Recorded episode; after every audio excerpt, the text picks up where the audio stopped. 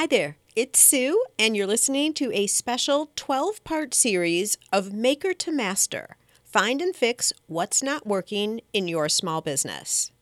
This is the finale, part 12. Given that many of us are sequestered at home right now, I wanted to do something to balance out the pull to watching the news over and over again. The best thing we can do right now is stay healthy, mentally and physically. That means being active. Go outside for a walk each day, lift weights, or get on your home bike, and think about how you can use this newfound time to be productive. Wouldn't it be great to come out of these times stronger in mind, body, and business? Towards that end, here are a few chapters of my book. Listen to all 12 episodes to hear it in its entirety. On Mondays, I'm sticking with our regular podcast, and then on Tuesday, Wednesday, Thursday, and Friday, you'll get these special editions. If you'd like to purchase a hard copy, you can do so on Amazon or at giftbizunwrapped.com. Are you discouraged because your business right now isn't performing as you envisioned? Do you tell people everything is wonderful when inside your stomach is churning because you know it's not true? This book will help you identify where the holes are in your business and show you exactly how to fix them. You'll learn from owners just like you who are seeing real success, growing their companies, and living their dream.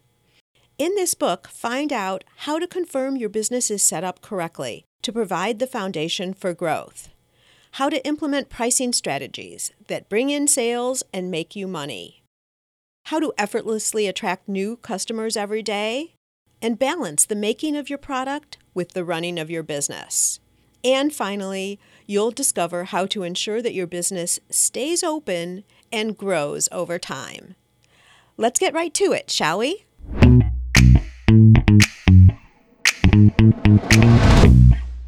Closing shop. Nighty night.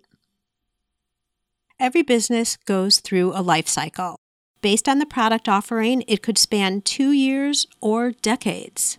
What if your business today was making wagon wheels? No market. What about cassettes for tape recorders? No market. Some of you may need to Google this. How about Polly Pockets or Skip-Its or Crazy Bones? All things that don't hold interest for today's audience. They've run through their life cycle.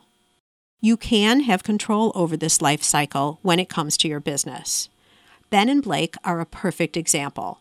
They are third generation owners of the Village Common. The way each generation stayed in existence was by adjusting their product to meet the needs of the market. By doing so, they remained relevant as interests and the culture changed. Let's finish up here with a talk about life cycle and your options. Chapter 52 Change Your Ways. With every business and every product, there is a natural life cycle. It consists of five stages. Let's talk about this in relation to your company. 1. Planning. This is the time when, behind the scenes, you are setting everything in place to start your business. You file the legal registrations and do the things to set up shop.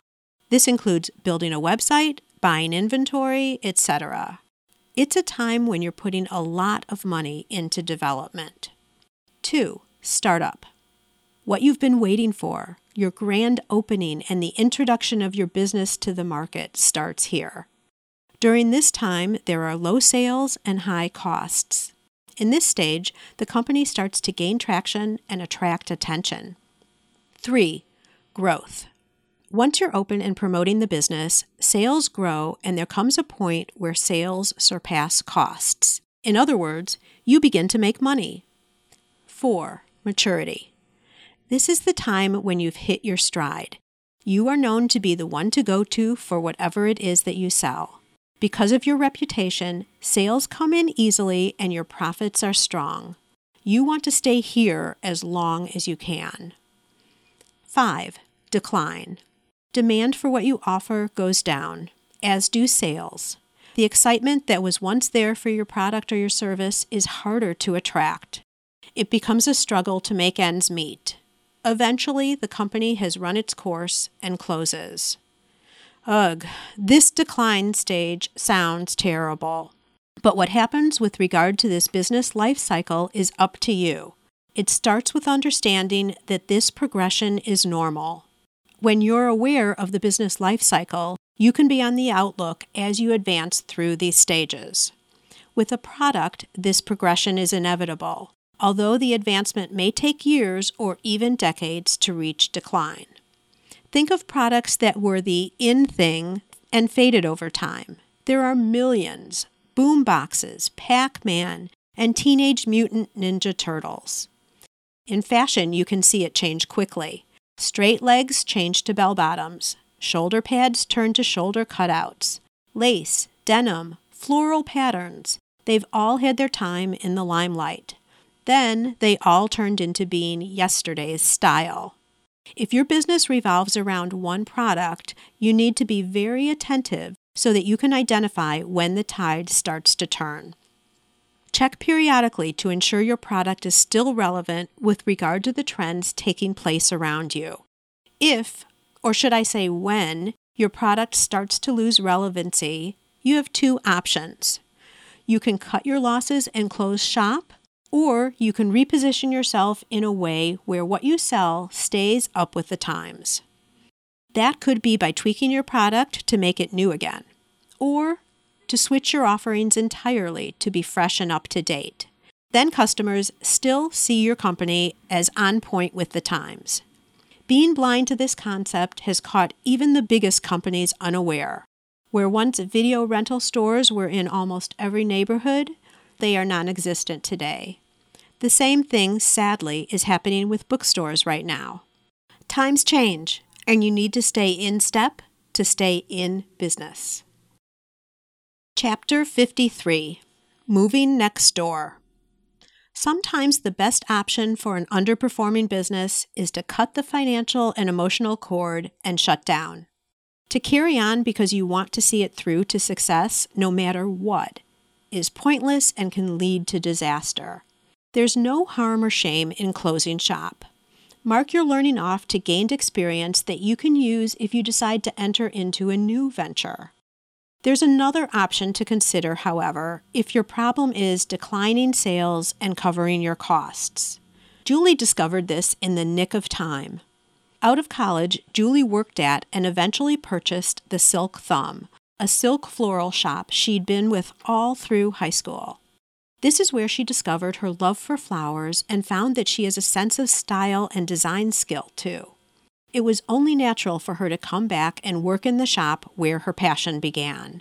Call it fortuitous or a calculated plan, when the owner of the shop was ready to sell, there Julie was as the obvious one to pick up and continue the business. It was a good decision, too. The store had a stellar reputation and the perfect retail location. Julie knew all the systems to run the business, so the transition was effortless as well. As will happen, times changed and the depression of the late 90s hit. Julie saw her sales go down and down. Silk floral arrangements were a luxury expense after all.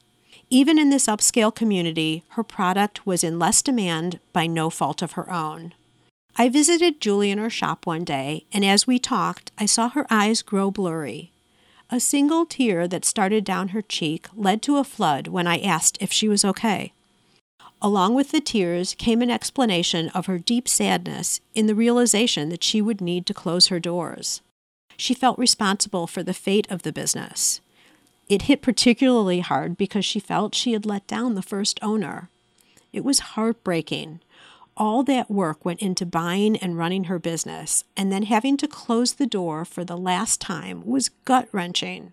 I couldn't get her off my mind but I could help ease the financial loss by participating in her closeout sales. A couple of weeks later, I was going to pick up my order, and I was met with a completely different Julie. She was upbeat, smiling, and full of energy. Wait, what did I miss? Julie had taken the fate of the silk thumb into her own hands.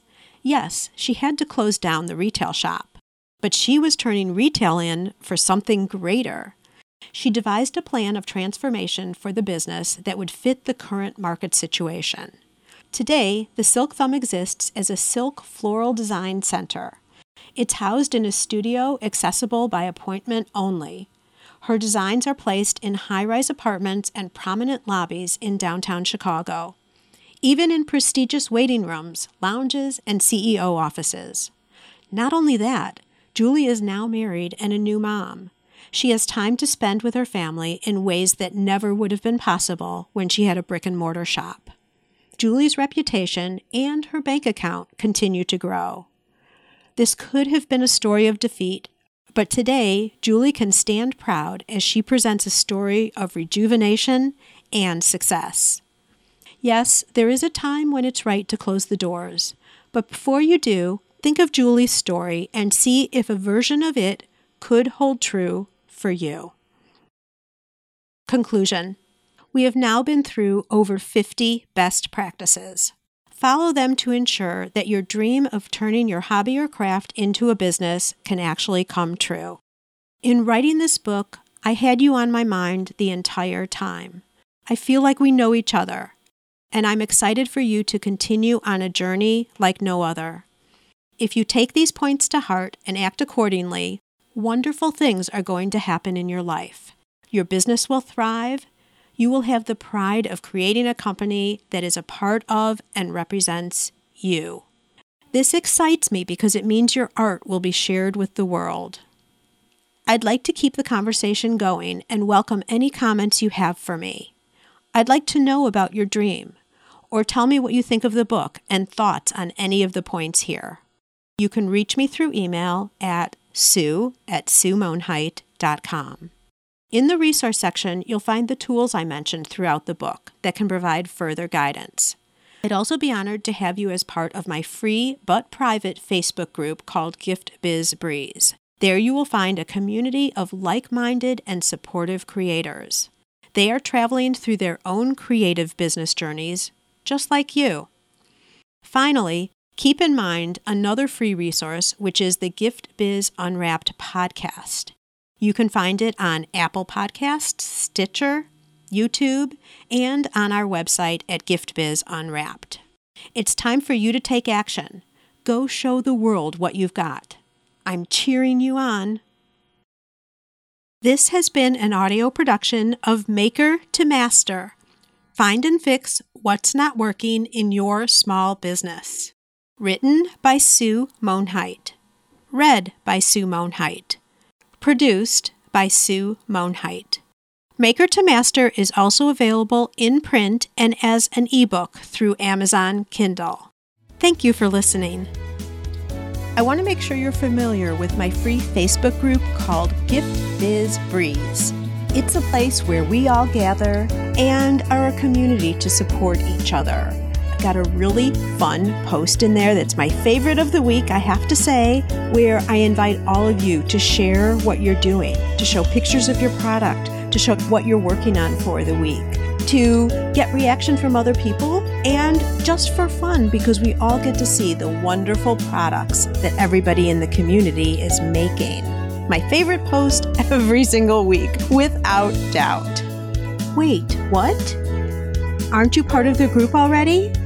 If not, make sure to jump over to Facebook and search for the group Gift Biz Breeze. Don't delay. Come join us in Gift Biz Breeze today.